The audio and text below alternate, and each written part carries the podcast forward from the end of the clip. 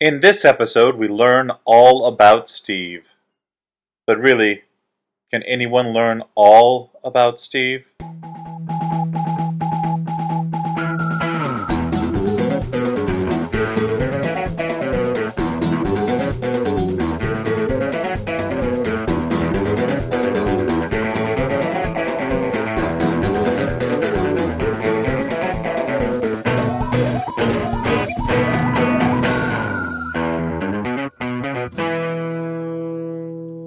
Hey everyone, and welcome to the Flophouse. I'm Dan McCoy. I'm Stuart Wellington. I'm Brock Mahan. Yeah, that's right. Uh, Elliot is gone. He didn't die. Enough about Elliot. What's Brock's story? Well, no, let's uh, just for a second. Elliot is out in California. He's Sure he he's is. pre- he's laying the groundwork for his wedding. And what a groundwork. He's like he's like John the Baptist for his own wedding. He's pairing. That's how prolific he is. Is that he? He uh, not only is he the savior of his wedding, he's also the uh, the hype man for it. Yeah, he's like he's like my wedding 2000 2010 bitches. That's what hype man That does. sounds right? a lot like. Yeah. a lot- a lot if John the like- Baptist came back today, that's exactly what he would sound like. But uh, Brock, why don't you uh, tell us a little bit about yourself? Stuart was asking you beforehand, and I said save it for the podcast. Well, I mean, I th- we've done one of these before, and I don't remember all the stuff about Brock, and I want to build. You know, I really, All about Brock. yeah, I want to be all about Brock tonight. Um, well, I'm a TV writer. Uh, I wrote for a show on uh, True TV called The Smoking Gun Presents The World's Dumbest. Um, I'm also one of the editors of a publication that Dan McCoy is a frequent and prolific contributor to called Whim Quarterly. Um, that uh, Mm-hmm. Issues available. Yes, uh, at our website. WimQuarterly.com. Buy And- them, please. and uh, at one store in Brooklyn. If you uh, make your way to uh, Desert Island Comics in, in Williamsburg, there's exactly one copy left. Really? Yeah, Well, that's that's that's Then- good to hear. then You should I mean, you should run, don't walk yeah, Hmm. to that to that store.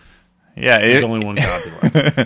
if one of the listeners gets that one remaining copy, maybe we should probably give them some sort of prize. absolutely. Yeah. Send us an email at uh, the folks at whimquarterly.com, and uh, yeah, we'll we'll figure out something from the archives to send you. Yeah.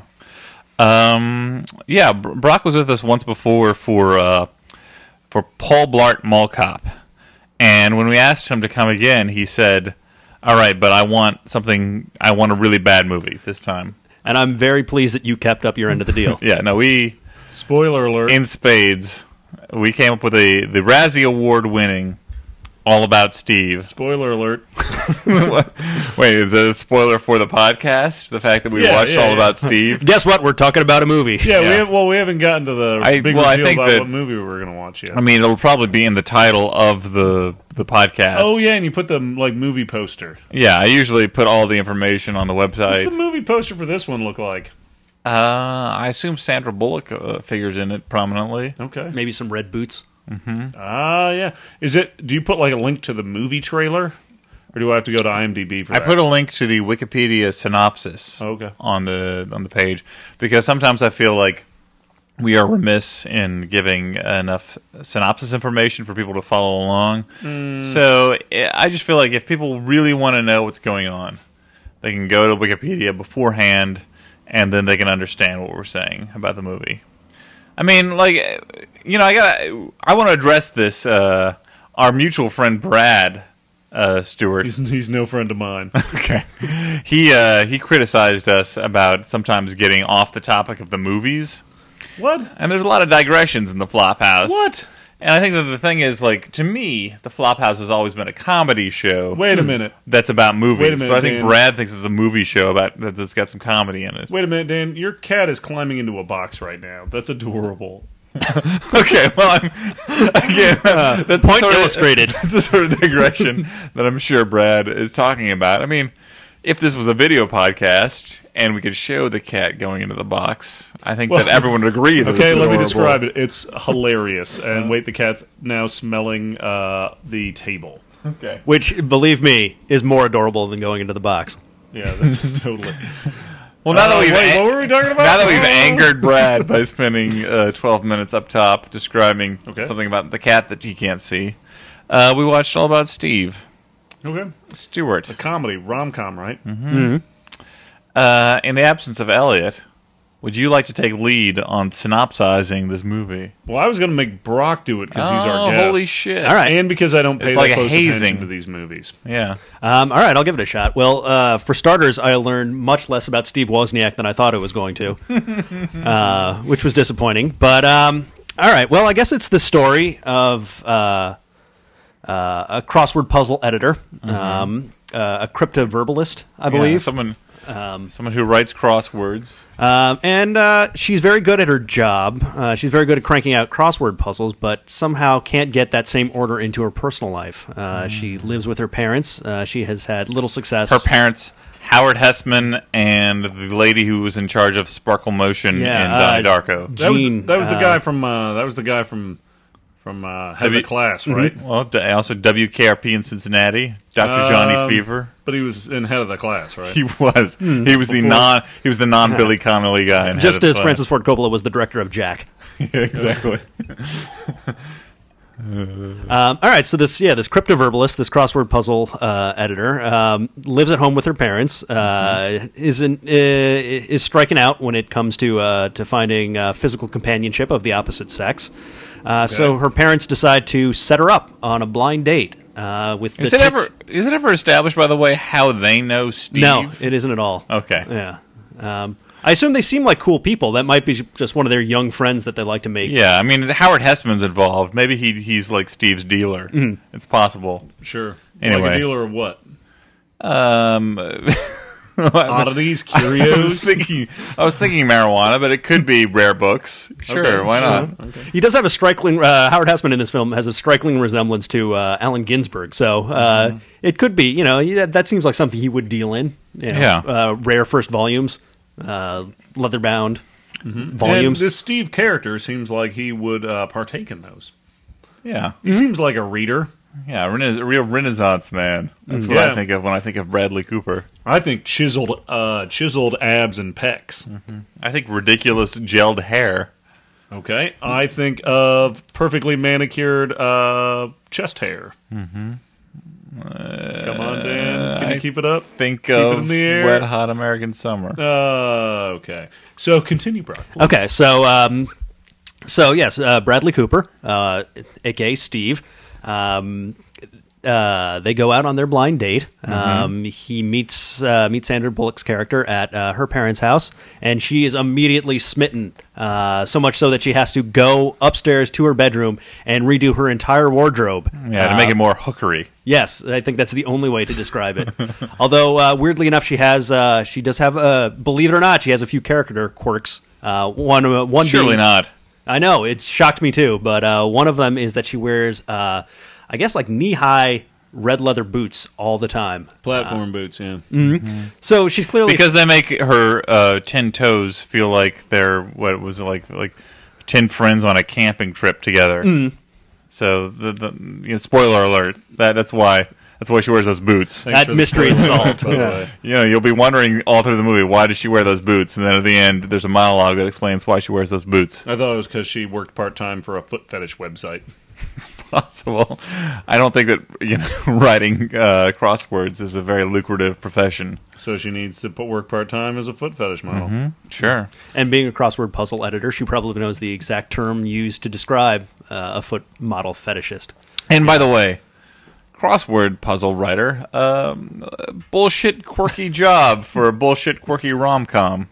Anyway, go, carry on. Um, okay, so she goes up. She changes her outfit. Uh, uh, Steve uh, decides, you know, okay, let's let's go to a restaurant. Uh, they get into their jeep, and and Sandra just cannot contain herself, like a dog in heat, just pounces on this uh, th- this poor Steve. Um, you know, uh, uh, mauls his face with with kisses. Yeah. uh, Would it's, She be a it's- cougar? I I don't think that this movie wants us to think that she is a cougar, but looking her in this movie, Well, like, she technically, probably, she right? seems like a cougar. Yeah, I mean, how old was she in Demolition Man? I don't know. I mean, she's you know she's not in the spring of her years anymore. She's still an attractive lady, but they do not make her look attractive in this movie. Okay. I mean, particularly when she doffs her top because you can you can see the like the the wrinkles in her sternum. Like her her her breastbone is clearly visible through the thin sheen of skin. it's her most prominent feature in that scene. exactly. Yeah. Um, yeah, and so that yeah, uh, things get hot and heavy. Uh, the the Uh, top comes off, And uh, so for some reason that's never quite explained, Bradley Cooper starts to get turned off. Uh, and it's almost immediately after he places both his hands on her breast. So I assume it has something to do with the, the shape and texture of, of her mammary glands. Um, Or Brazier. I mean, come on. It- you it's don't true, have it to was pretty immediately tacky. knock her small boobs. Oh, it was the size? You think it was the size of her breast? Yeah, duh. He's a dude. Okay. God. I mean, you know, some gentlemen like a proportional breast. They aren't Oh, uh, mm, large please, breast sure. Oh. fetishists like you are, Stuart. Weird. Uh, yeah, sorry about getting derailed, Brock. Let's That's fine. Move on. I know that I do a lot of digressions about Mm-hmm. things. and stuff. Yeah. Um, so yeah, so so Bradley Cooper immediately. I have to get out of this situation. Uh, you know, I'm feeling like the audience. This is the most unsexy thing I've ever witnessed or been a part of. Yeah. Uh, so he makes up a lie because he's a uh, a TV news cameraman. Yeah, he needs a smoke bomb out of there, right? Exactly. Uh, and his smoke bomb comes in the form of a fake phone call saying that there's something going on in Boston. And Yeah. uh, Beantown, sure. USA. Sorry. now, I'm just, now I'm just derailing you not to make any valuable contributions. No, that was hilarious, Okay. Dan. Well, sorry, continue. Um, okay, so so there's breaking news in Boston. Uh, I gotta go. I really wish you could come, but unfortunately, the news is my mistress, and uh, I must heed her beck and call. Um, so the next day, uh, Sandra Bullock uh, is is still swooning over this this chance encounter in uh, in uh, uh, I guess like an '88 Bronco uh, with no backseat. right. Sure. Um, uh, Mm. a real love mobile. um, yes, this dry hump on top of softball equipment has, has been so uh, mind-blowingly erotic that uh, I'm now. That's not a euphemism for a s- package, right? uh, she uh, she decides I'm gonna I'm gonna make a crossword puzzle all about Steve. I'm going Yeah. to uh, to Titled All About Steve, in fact. exactly, and uh, I'm going to I'm going to. hey, isn't that the title of the movie, Dan? Holy shit. Clever stuff. Continue, bro. uh, so I, I'm going to deliver this crossword to to my editor. He is going to print it sight unseen. It's going to go out to uh, to all the 7,402 readers in the Sacramento area. Uh, and uh, and this is how I will declare my love for Steve. Uh, unfortunately, uh, due to his own incompetence, uh, her editor uh, sends this out without proofreading it, of course, uh, and uh, instantly blames Sandra Bullock for his mistake and fires her on the spot. Um, thus making her uh, now free to travel about the country and follow her new true love, Steve. Where are they going to get the rest of their fucking crosswords from? Like, there's I'm not- sure there's a syndicated crossword, uh, you know, service. I don't buy it. I think they're don't- going to replace you her don't- with Sudoku or You don't buy Slylock that. Fox or some shit. You don't buy that every newspaper in the thing. country doesn't have their own dedicated crossword writer. Yeah, like the city of Sacramento. Sure. Okay. Yeah. So yeah, she follows uh, Steve around. She, you know, like, there's a three, there's a three-legged baby. There's a big controversy about a three-legged baby, so she follows him a there. story big enough that uh, apparently this this major news uh, television news syndicate that's based in Sacramento sends their one reporter out to cover Thomas uh, Hayden Church. Yes, played by Thomas Hayden Church. Uh, Wings. yes, that's his most significant role. You will not talk about Role, him right? being in Role. Sideways. You will not talk about him being the Sandman in Spider-Man Three. Lowell from Wings. That's that's how we all know Thomas Hayden Church. Okay. Uh, so yeah, so the majority of Act Two is is uh, is Sandra Bullock uh, tracking down uh, Steve wherever he may uh, wherever uh, his assignments call. Yeah, Uh, various news stories. Mm-hmm.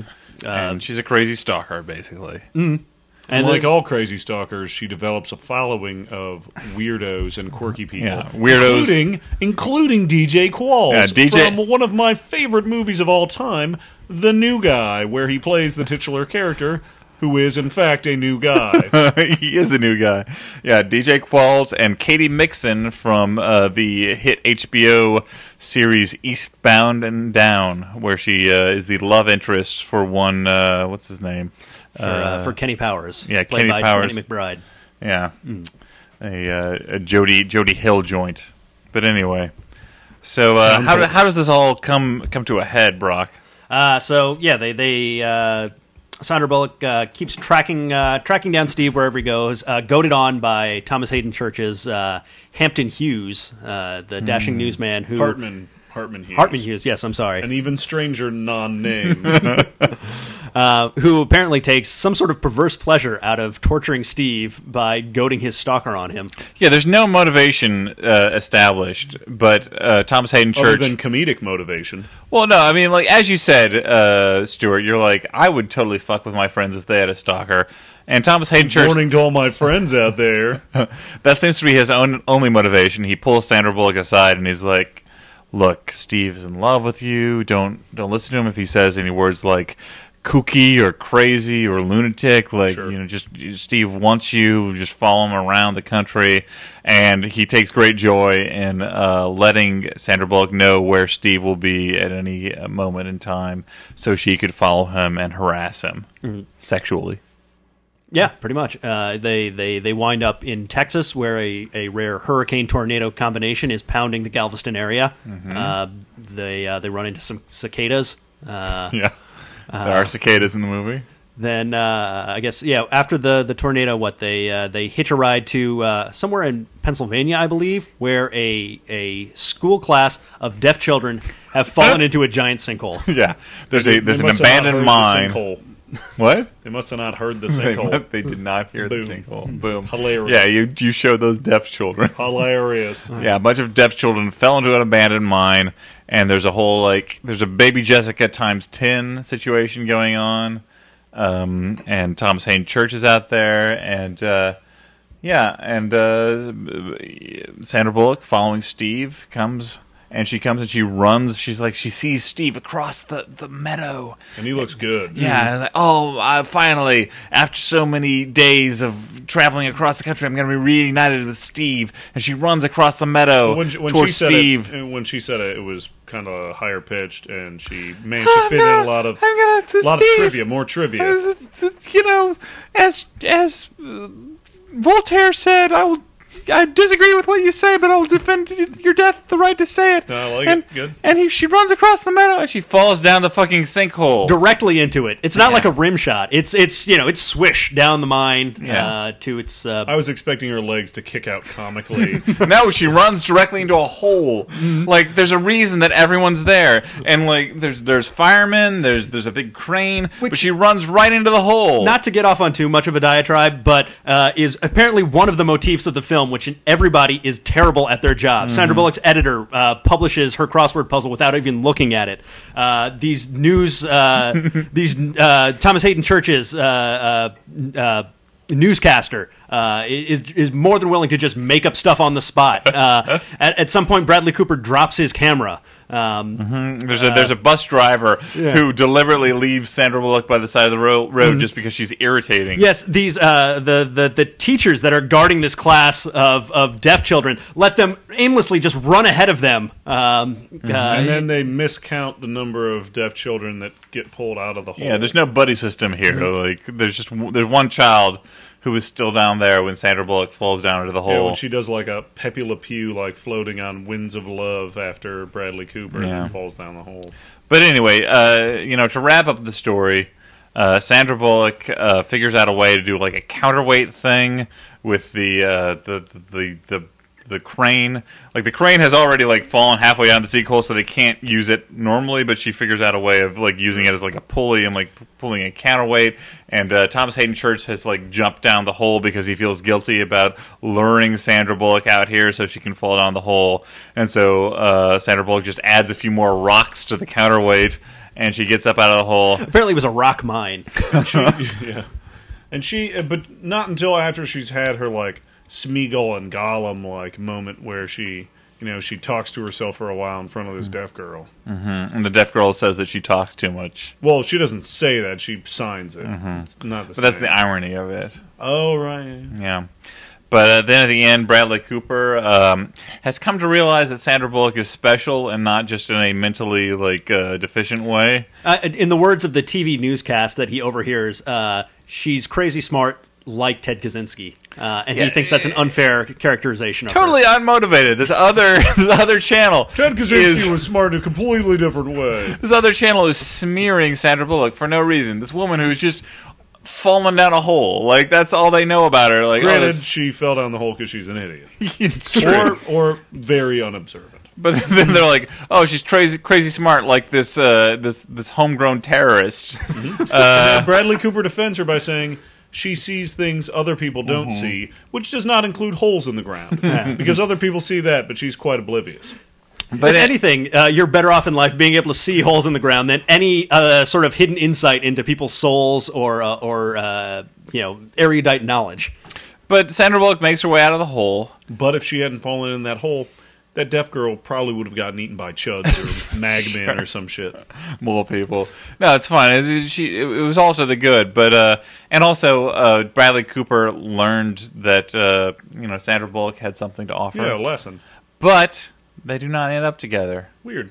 They, there's not enough. You know, there's not enough there. Where's the ROM in this com? There's no rom. There's No no, rom? in this com. Uh, S- uh, S- Sandra Bullock is uh, hoisted on her on the shoulders of her supporters, who just support her basically because she fell down a well. You know, like that's it. Like it's baby Jessica all over Yeah, again. Aspiring politicians fall down a hole. yeah, exactly. Uh, Well, I think that Ace in the Hole taught us that years and years and years ago. But uh, and Bradley Cooper looks on, shaking his head as if to say, like, "Oh, Sandra Bullock, you know, wicked smart, but we can't have a relationship. But but g- God bless her, Yeah. you know, God bless that, She that probably would have crazy been girl. pretty good in bed, though. She would have been she would have been a demon in bed. Yeah. boots stay on. on. nice. That's that's pretty crazy. Okay. Um. So yeah, that was pretty much. Oh, Jason Jones is in this. He's funny. A lot of fucking people are in this. Carrie Kinney Silver from The State and Reno 911 Yep, has a small sure. role. As we said, uh, DJ Qual, Katie Mixon, uh, MC Gainey, as people know, is uh, Mr. Friendly from Lost, was Sure. in this movie as a trucker who gave Sandra Bullock a ride. Good casting. Wait, Yeah, like the the as I said before, like the below the line cast is amazing on this movie. Uh, Keith David. Keith David as Mm-hmm. you might know uh, from many video game voiceover works. yeah, or the guy that uh, Rowdy Roddy Piper fought with in They Live. Sure. but uh, he was the boss of Bradley Cooper and uh, Thomas Hayden Church. Like a really a, a strong cast. They all they all read the script for All About Steve, and they're like, "Sign me fucking up." And I might point out that uh, yeah, Steve's boss is terrible. He uh, uh, yeah, just to continue that theme, he frequently puts things on the air live without any sort of pre-taping or wi- without any sort of uh, coaching as to what's actually going to be covered. That sounds about right. Yeah, Hmm. there's a there's a thing where there's a hostage situation where like there's a dead horse, and Thomas Hayden Church is making a big deal about the dead horse, but apparently the dead horse is just trained to fall over when he hears a gunshot, and there was a backfiring car, and so that was a big story that went out live. It was a very unfunny scene that we all had to watch. Which I uh, uh, pardon the We're all question again, compelled. but uh, how much longer is a backfiring car going to be able to be a comedic trope? I mean, nobody has standard transmissions anymore. It's all automatic. Cars don't backfire anymore. You're ruining uh, me living in this neighborhood, Brock, because for the audience, for the for the people who don't know where I live, the, the- all which would be all of the Flophouse audience, um, I live can in not tell a 'em. I live in not a terrible neighborhood, but a neighborhood where I constantly hear things where I'm like, are those gunshots? Sure. And I tell myself that they're backfiring cars, and you're telling Background me cars, that they're champagne popping. yeah. Somebody listening to the TV too loud. And it's We should a also gunfight. fill in that Dan does live in a neighborhood that has lots of champagne popping going on. Lots to celebrate in this neighborhood. yeah. Life has been good to everybody who lives around these parts. Brooklyn. So you're uh, Yay, yeah, good you're work. telling me that those are all gunshots. So all right, thank you for that. Anywho, uh, at least they're not like crossbows. Mm-hmm. That'd be weird. that would you be need to be on weird. the lookout for vampires or some shit. Yeah, if I heard a lot of bolts bi- whizzing through the air. Yeah, like crossbow bolts. yeah. Um. So speaking of crossbows, Okay. the presentation of crosswords in this film is a little strange to me. Uh, fir- First off, Sandra Bullock, as we said, uh, rom com, she has to have a quirky job, and the job that they gave her was crossword writer. Yeah, that bothers you. It does bother me. Well, there's a lot of weird stuff. Like uh, the first scene that we see her, you know, interacting with her editor is her going in and insisting, like, "Hey, we could do crosswords five days a week, and it could be like the times, and like there'd be an easy one on Monday and a hard one on, uh, you know, Friday, and and uh." and the guy's like, um, "Yeah, we were a small newspaper. We can't do crosswords every day. We every weekday. So apparently, there's just one crossword a week for this newspaper. And I think that most newspapers that carry a crossword actually have crosswords all through the week. I think yeah, that's if only typical. so people will, you know, like will will read it every week and Well, do I think their that- crossword. I mean, as print fails, like the crossword is actually something that is still popular. People actually care about. It. I mean, it's you know now that the Sudoku has come along, it's less popular, but people care about the crossword. So that was weird to me. Number one, uh, number It's also it was weird to me that then he used that as a an opportunity to uh, not only edit her her work but also edit her life the way she lives it, uh, saying why don't you be more normal? yeah, like why don't That you is go a out and direct have a quote. Why date don't you go instead out- of coming yeah. out with extra crosswords? Why don't you go out to uh, Chili's and get a Yeah, night, have a it's nice mar- meal? margarita night. yeah, It's ultimate margaritas at Chili's. But also, the All About Steve, as we talked about, this crossword got through the you got greenlit. got that through the any kind of editing review. process. I mean, uh, there were there were you know questions like you know number one across would be something like Steve's eye color. You know, like number two across would be like what Steve's lips taste like. What Mint was explosion. strange was people's reaction to it, though, Yeah. because we first see the reaction before finding out what it, what the crossword actually was made up of, and people are like, "This doesn't make sense." Or Well, that like, was What's fine." going on here? But that does, what doesn't make sense to me is that like it's pretty clear that they just don't know who Steve is.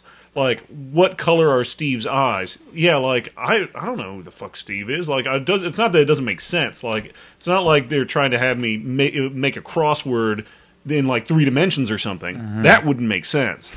But like, Uh-huh. that I would blow just be your like, fucking mind. I would just be like, well, I don't know who Steve is, so that I'm not. I can't answer this. this It's is a, too bull- this difficult. is a bullshit crossword. It's too difficult, is what I'm trying to say. It's not like they broke the con- the, the laws of crosswords. I think that, no, I think it actually is more like they broke the laws of crosswords because like when you when you do a Because crossword, Yuli's you're- gold wasn't one of the Well, questions. no, but you're entering into you're entering in- into a pact with the crossword writer. Like, okay, this is this is general knowledge. This is somehow knowable. Yeah, rather than like this is about a guy that I met.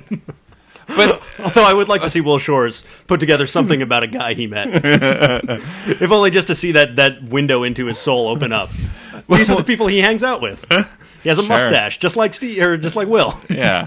No, but what bothered me more was like in that montage, like it started out like normal, like people like you know doing the crossword on the bus, like oh I hate this crossword, this doesn't make any sense.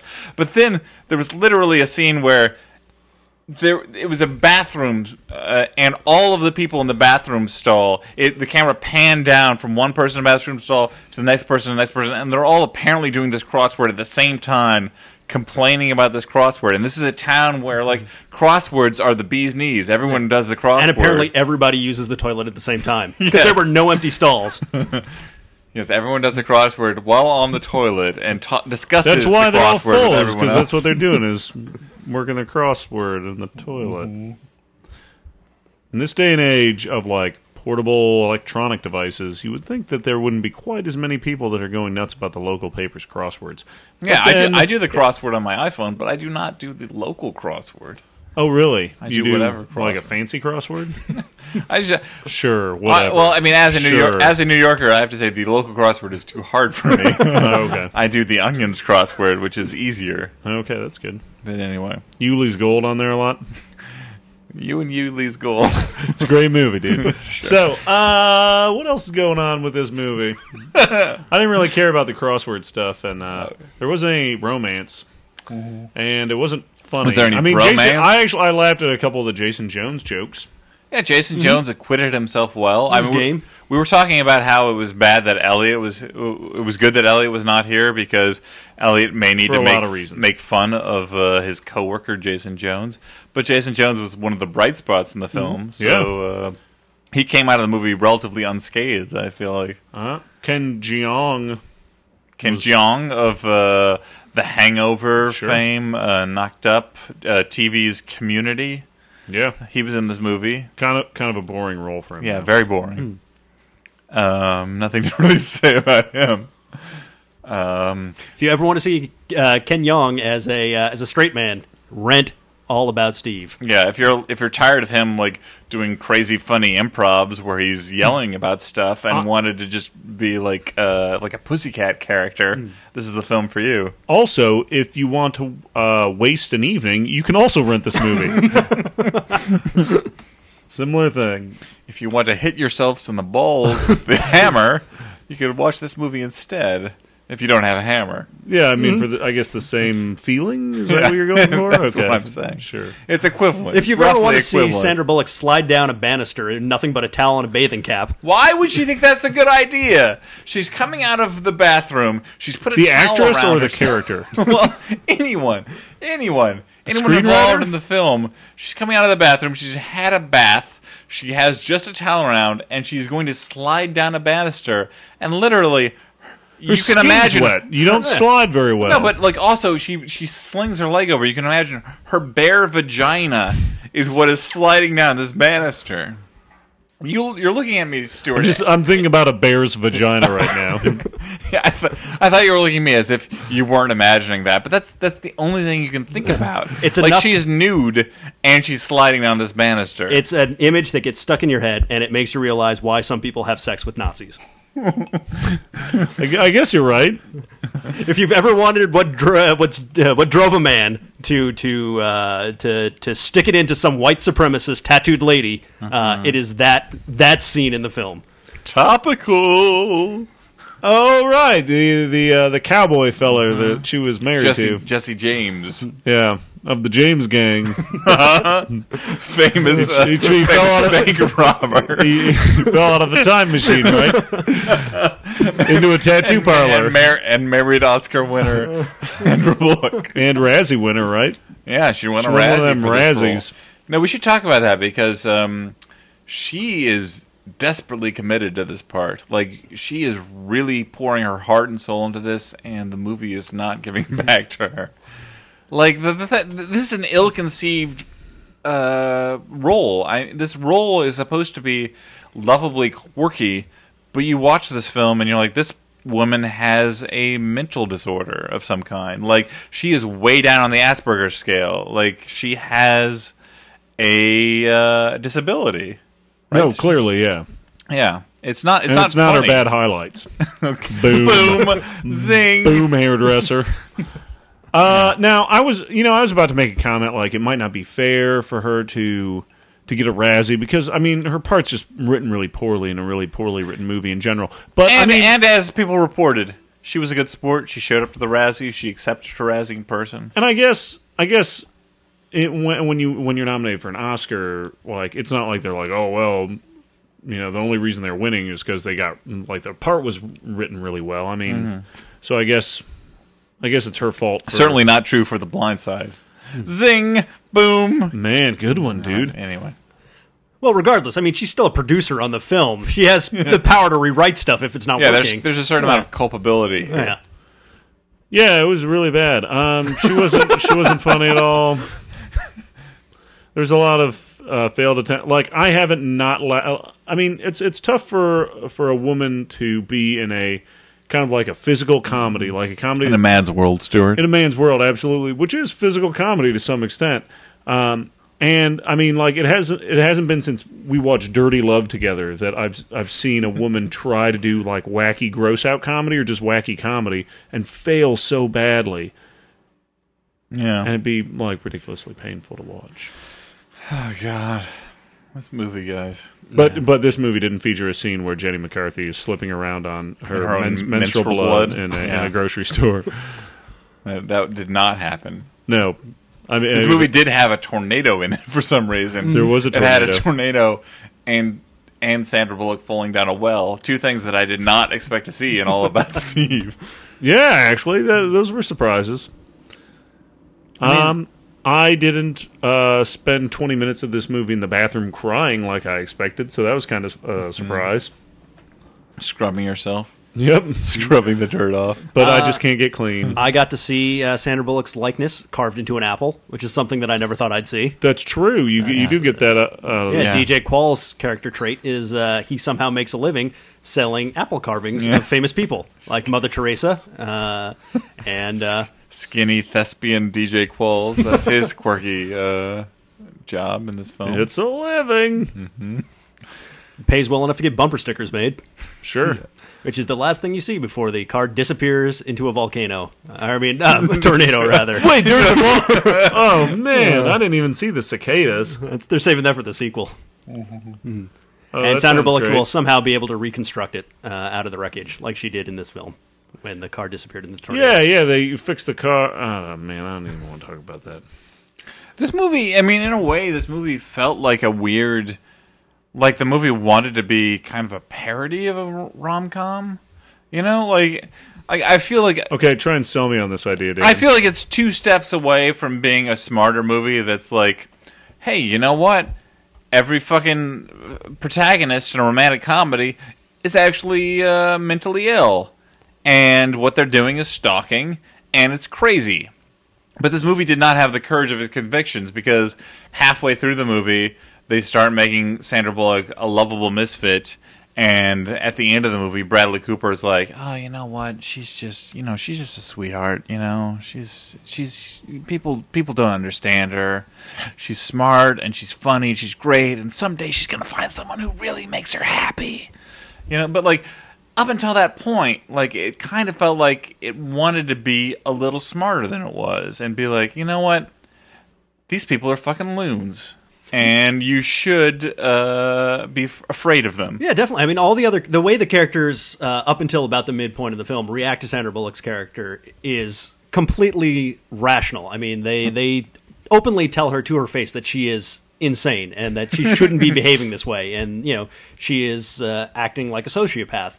Um, but and that she makes a lot of these choices that are typical romantic comedy choices, like just up and like running along to go see this guy, and like even the world starts going against her a little bit. Like the bus driver's like, "Man, this fucking bitch is crazy," and kicks her off the bus, or like tricks her to get off the bus. And uh, it's almost like the world is trying to like show you that this person, like that kind of behavior, is not going to actually succeed for you. yeah And in a way, it doesn't, but it's still it's terrible to watch. oh god i don't know i think that we uh, we need to shut it down guys i think we need to make our final judgments on this film Okay. So, uh, to sum up again, for people who don't listen regularly, the categories are this is a good bad movie, a bad bad movie, or a movie that you actually kind of liked in some way. Stuart, I'm going to go to you first because you were lo- staring pensively off into the middle distance while wearing my hat. Um, I, I'm actually kind of divided on this one because it is a terrible movie and it isn't really that much fun to watch. But there's enough stupid stuff in it and enough stuff that is really questionable. A lot of the decisions are questionable that it makes it like you kind of want to watch it because it's kind of fun to watch this terribly made movie. And a lot of people that have been good in other things, like Keith David, for instance, uh, getting a chance to act in a, in a movie. So I, I can't I can't completely say one or the other. This is a terrible movie though. Okay. It doesn't really work on any level. Brock, what do you have to say about I would say that this is a bad, bad, bad, bad movie. it? Okay. Uh, they're uh, uh, if it's it's it's good if you want to be infuriated by Mm-hmm. uh, by loose threads that are never explained, uh, by the fact that it could not have been written if not for Wikipedia. The uh, the amount of trivia that is crammed into uh, Sandra Bullock's dialogue. Uh, I did not. It's not really this. dialogue though. It's mainly just monologues. Yeah, it's it's it's as if her in, inner monologue is somehow being broadcast uh, to the viewers. Uh, Such an irritating principal character. Like a character that every time she's on the screen, it makes you want to go into the other room, and that's a large portion of the movie. Yeah, true. Uh, I'm gonna go. You know, it's gonna be a full spectrum. I'm gonna I'm gonna give this a marginal good bad rating because I feel like it's a weird. This movie's a weird duck. There's like individual jokes in it that are actually genuinely funny because like somewhere so, someone involved in it had like some instincts to do like smart things. I mean, like it's there's good casting. There's some like really like wacky stuff that is kind of funny, but like those good jokes are not connected to anything larger. Um, as a movie on the whole, it's like completely ill conceived. The main character, as we said, is a lunatic who you don't have sympathy for because she's just irritating and she doesn't have any like social sense of of anything at all. However, like part of the movie like wants to be a little subversive and uh you know, point out the fact that she's a lunatic who you should not be sympathizing with. But then the movie goes soft and, you know, wants to have it both ways and have her like be like a lovable misfit. But there's enough stuff in it that's just like so well conceived that you have to see it. That I kind of want to recommend it as a as a good bad movie. the thing is, is that it's uh, like there's large chunks of the movie what where they're trying to get across this message of like, oh, just be yourself. Like, oh, Sandra Bullock, this quirky person. Like, oh, like she's she's an original, but no, in fact, she's like an autistic person. And not to say anything bad about autistic people, but like, you don't want to be one. Like, Well, if you had the choice, Yeah, like, I- uh, but what I'm trying to say is, you're not like I want to be like a crazy autistic person. Like nobody's going to say that, not even an autistic person. So I don't I, like there. That point doesn't work, like because she's not just like a quirky creative person. She's a person with a handicap. well, we're gonna, we're gonna hear from a lot of people with autism. I feel like after you've uh, I'm sorry. Crisis Uh, averted. it's okay. All right. Uh, well, let, now now that that's that that's been done, I'm gonna move on to uh, sort of mailbag. This is not technically the mailbag. This is we're gonna talk about some of the comments um, on the last episode. Okay. Uh, first off, we got a comment about um, about what, how we were looking for Flophouse babies, people Okay. who, were- who were conceived during the Flophouse. and uh, Guardo, the gentleman who didn't, who has the Hotcakes podcast, who couldn't remember my name for a while, but then apologized for not knowing my name. Sure. Uh, says, You're not that uh, memorable, I guess. yeah, no, that's we've established that. Stan, right? Stan McCoy. All About Stan. and by the way, this film, um, you know, All About Steve, not that great, but uh, certainly better than the uh, magnificent Stan Stanbersons, and uh, but not quite as good as uh, the Postman Always Rings Gary. So I just want to clear that up. But uh, Guardo says, uh, just a comment regarding Flophouse babies. My wife is pregnant with our first child, who was conceived ver- via IUI, intrauterine insemination. Congratulations. Yeah, congrats. Uh, but he says since the podcast or since the procedure was performed on a Monday, it's possible that the conception did take place while I was listening to the podcast. Uh, more specifically, it would have been the Dragon Ball Evolution episode. I've been racking my brain to figure out a way to name the child, regardless of sex. After all of you guys, is there a single name that captures the spirit of Dan, Elliot, and Stewart, or do you guys happen to all share a middle name? That would be crazy, man. What I would recommend first is to talk to your wife about this one. number one. Yeah. Um. Yeah, I, I, I, I don't know. Uh, El Danuart. yeah, Eldan, you are. Thing. That's there's something very medieval about that name. I think Sounds that's like a forgotten knight. I think that's the. I think that's currently the fifth most popular male name. Uh, Sounds like a like a title like the title of a Spanish robber. El Danuart. yeah, we meet again. I, you know, I don't want to take anything away from this uh, fine gentleman because, you know, he's the only one who's so far um, responded to our call for Conceived a baby to well listen to the flop. exactly. But I don't know. I don't know whether this counts. I don't know whether um, whether insemination counts as What, it doesn't conceiving count? to the flop. Well, it's not like they were fucking. while Religion the doesn't have to flop come house- into this, dude. Well, I don't know what you. I don't know what you're saying about religion. Oh, okay. I thought I you want- were saying something about no, I'm religion. saying that I want people to be eh, in, involved in the carnal act of love while listening to our show. I want to think of us as like facilitators. We set a romantic mood. So you're more interested in finding out the people that have sex while listening to our podcast I'm more rather interested- than the actual creation of No, children. I look. Childbirth is a miracle, Yeah. Stuart. No, no doubt. but I want to hear the dirty, dirty stories of people Okay. fucking like, okay, while listening to our show. That's Okay. what I want to hear. cool. Yeah, that's. Not, I mean, I mean, Brock, you can understand this. Well, right? I think my main concern is that why would you ever deprive the world of a little Guardo Junior or Guardo the Second? Uh, Um, I like that. yeah, It's it's such a I great agree with name. Guardo. you Uh, don't need to. Yeah, you don't need to make it Flophouse related. I mean, you have a name like Wardo. It's a Pa- beautiful name. pass it on to the next But, it's a uh, musical. yeah, I, I also too want to hear dirty, dirty stale, uh, tales of banging to a podcast. Yeah. I So mean, I think about Elliot while I do it. Is that does that count? that's the only way you can maintain a- an erection. yeah. That oh, I don't. I, I'm not going to keep talking. So um I'm just gonna I'm gonna run through like we had a lot of comments on the last show. I'm gonna run through Is um, that a, like a good thing or a, well, no, it is a good thing, but Okay. there, there was a request we should do a, a Flophouse Movie Minute of your depressing recipes, oh, okay? Oh, for wait, what was depressing about your it? unemployment recipes. Mm, Oh, okay? As one of the commenters says, uh, Matt, he says, uh, I was trying to remember all of Stuart's recipes from memory last night and could only remember the grilled cheese hamburger one. It's a good one. Yeah, what uh, what is that exactly? if you Well, don't mind it me? was- No, uh, okay. What you do is you make a you make a you you've had a hamburger before, right, Brock? Mm-hmm. I okay. have. Well, uh, I'm going to flip your lid. Imagine instead of two buns, okay? Okay. You have two grilled cheese sandwiches, and then the burger in the middle. burger in the mi- middle. Now, let's take that a step further. Okay. Instead instead of bread, you have Red Baron frozen pizzas. okay? Okay. And instead of cheese, you have like cream cheese or like Gruyere or Brie. And then in, for the bottom, we're going to make this even crazier. You have two Oreo pizzas, okay, the dessert pizzas. Okay, and instead of cheese, you have, uh, I, well, I mean, you'd still have cheese, uh, probably cheddar.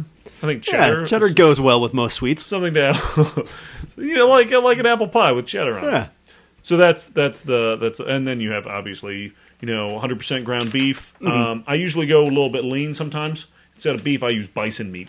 Okay, because that's a little better for Or- Yeah, a little healthy. Or a little Yeah. ostrich, maybe. me. I prefer the bison because it makes me feel more like a like a guy who just killed a bison. sure. You feel like you're depleting one of the natural resources of this great land. yeah. Well, what about an ostrich, dude? Well, They're endangered too. it's not it's not indigenous though. Well, yeah. I mean, if I was Australian, it would be right. Okay, well, sure, fair enough. Anyway, we're going to continue. Uh, we're running low on time, actually. Apparently, we had more to say about uh, this film tonight than I thought. Madness. But um, there was the, the message boards were on fire, Yeah, they were. Stuart. they were on fire about Back to the Future Part 2. And they were all in agreement that I was right, that there was a paradox in Back to the Future Part 2. I just recommend that everyone listening goes to um, the Flophouse Before- podcast.com www.theflophousepodcast.com and reads the comments about uh, back to future part 2 and the paradox inherent in it Are you talking to our our listeners or I am like talking- me? i'm talking to specifically to you stuart because you seem so disinterested in my long digression about Your, your back to the Biff future World Biff World argument. No, it was not a bit. You, go back and listen to the Law Abiding Citizen. But there was a there was a commenter that said uh, specifically um, that uh, he finds it amusing that all of the uh, the comments about uh, on on the on the message boards were about Back to the Future and not Law Abiding Citizen.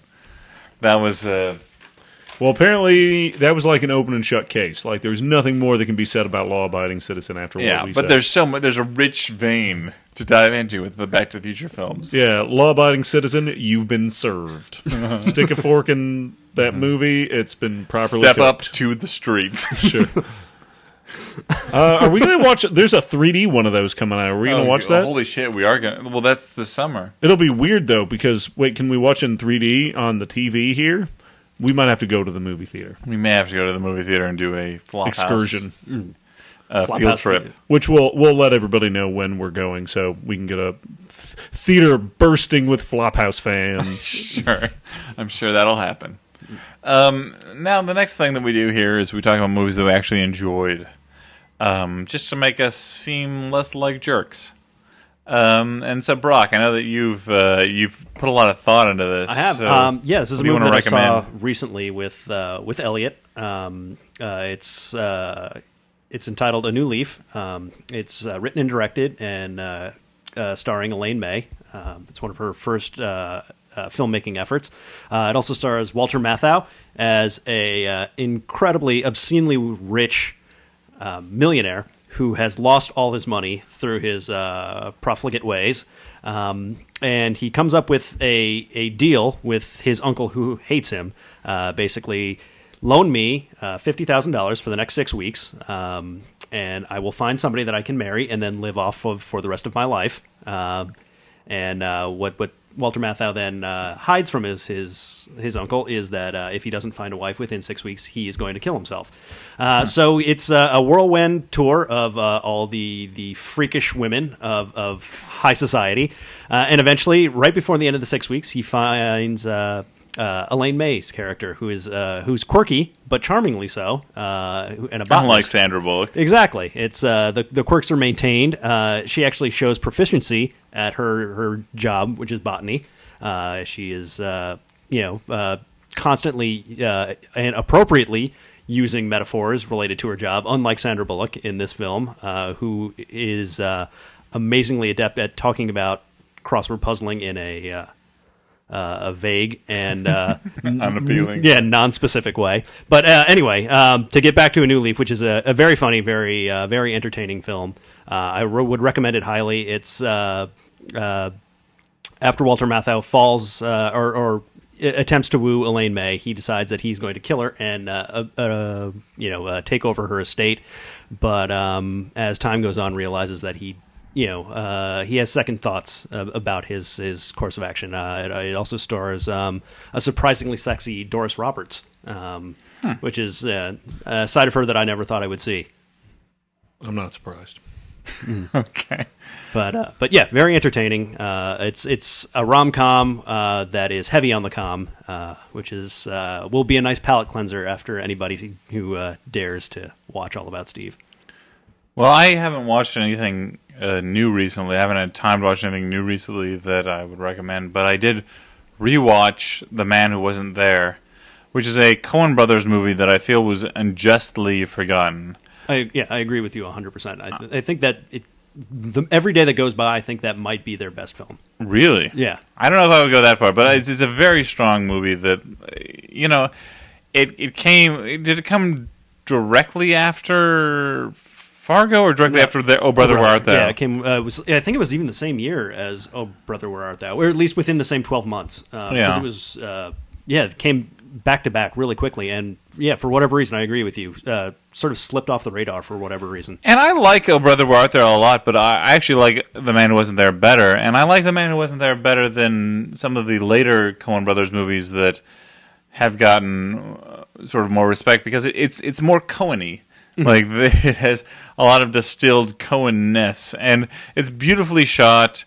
It's uh, I mean, it's it's a pastiche, but it's not like slavishly so. Like it it, it has its own thing going on it manages to take all of these cultural like signifiers from the time period that it, it, it's set in and turn them into something new. And I feel like the end of uh, the man who wasn't there is actually deeply moving. Absolutely, yeah. I mean, it's it's an incredibly funny film, but at the same time, there's like a rich vein of sadness that gets mined Yeah. frequently. Um, uh, and yeah, Billy Bob Thornton's uh, uh, his his performance uh, I always find fascinating, and how much he's able to convey without uh, doing anything. Uh, Yeah. Uh, Well, I think the Coens like I mean the the rap against them is always that they're like this, th these unsympathetic puppet masters, but I feel like I don't I I feel like that's people who I I actually like I said this online like I was writing something I I, I feel like this is people who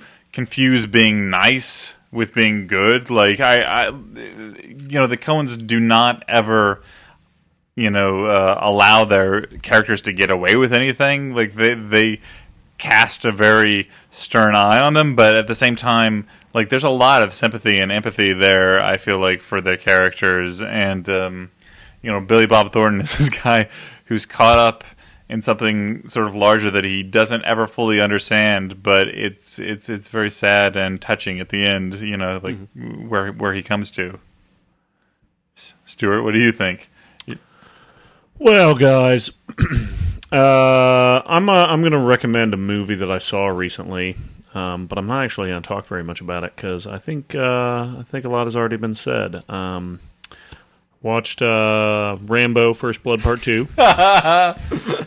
And there's this really awesome scene where he's shooting arrows at a village, and all the village explodes.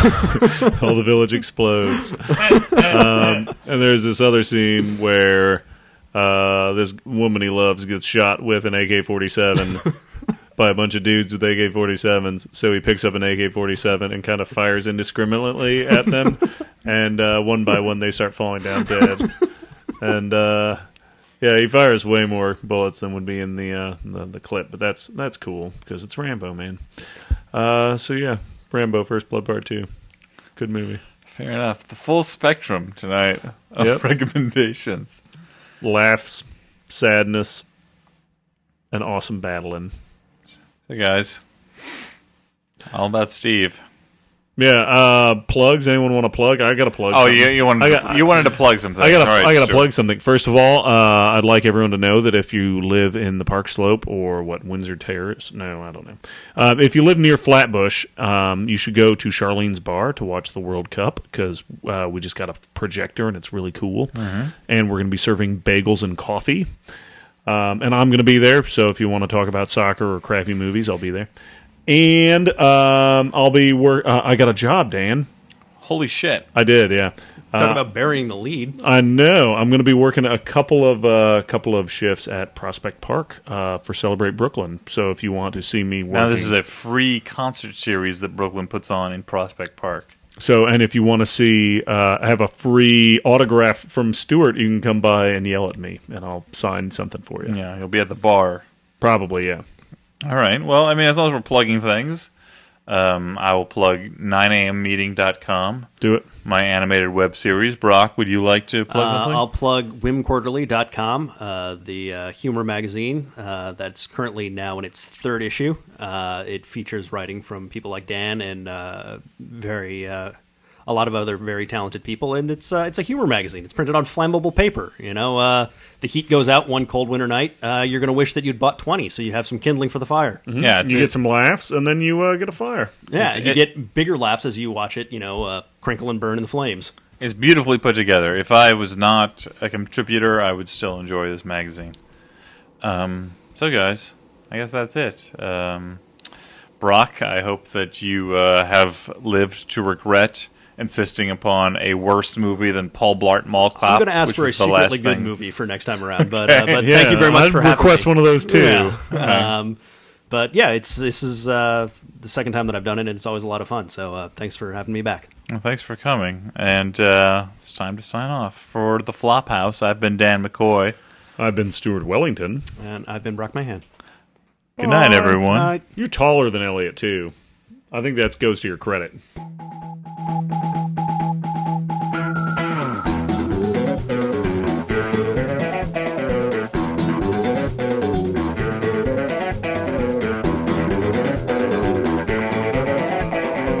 I mean, I, I don't have any. I don't have a back a background in. I'm not a working screenwriter or anything, Dan. I'm not a working comedy writer.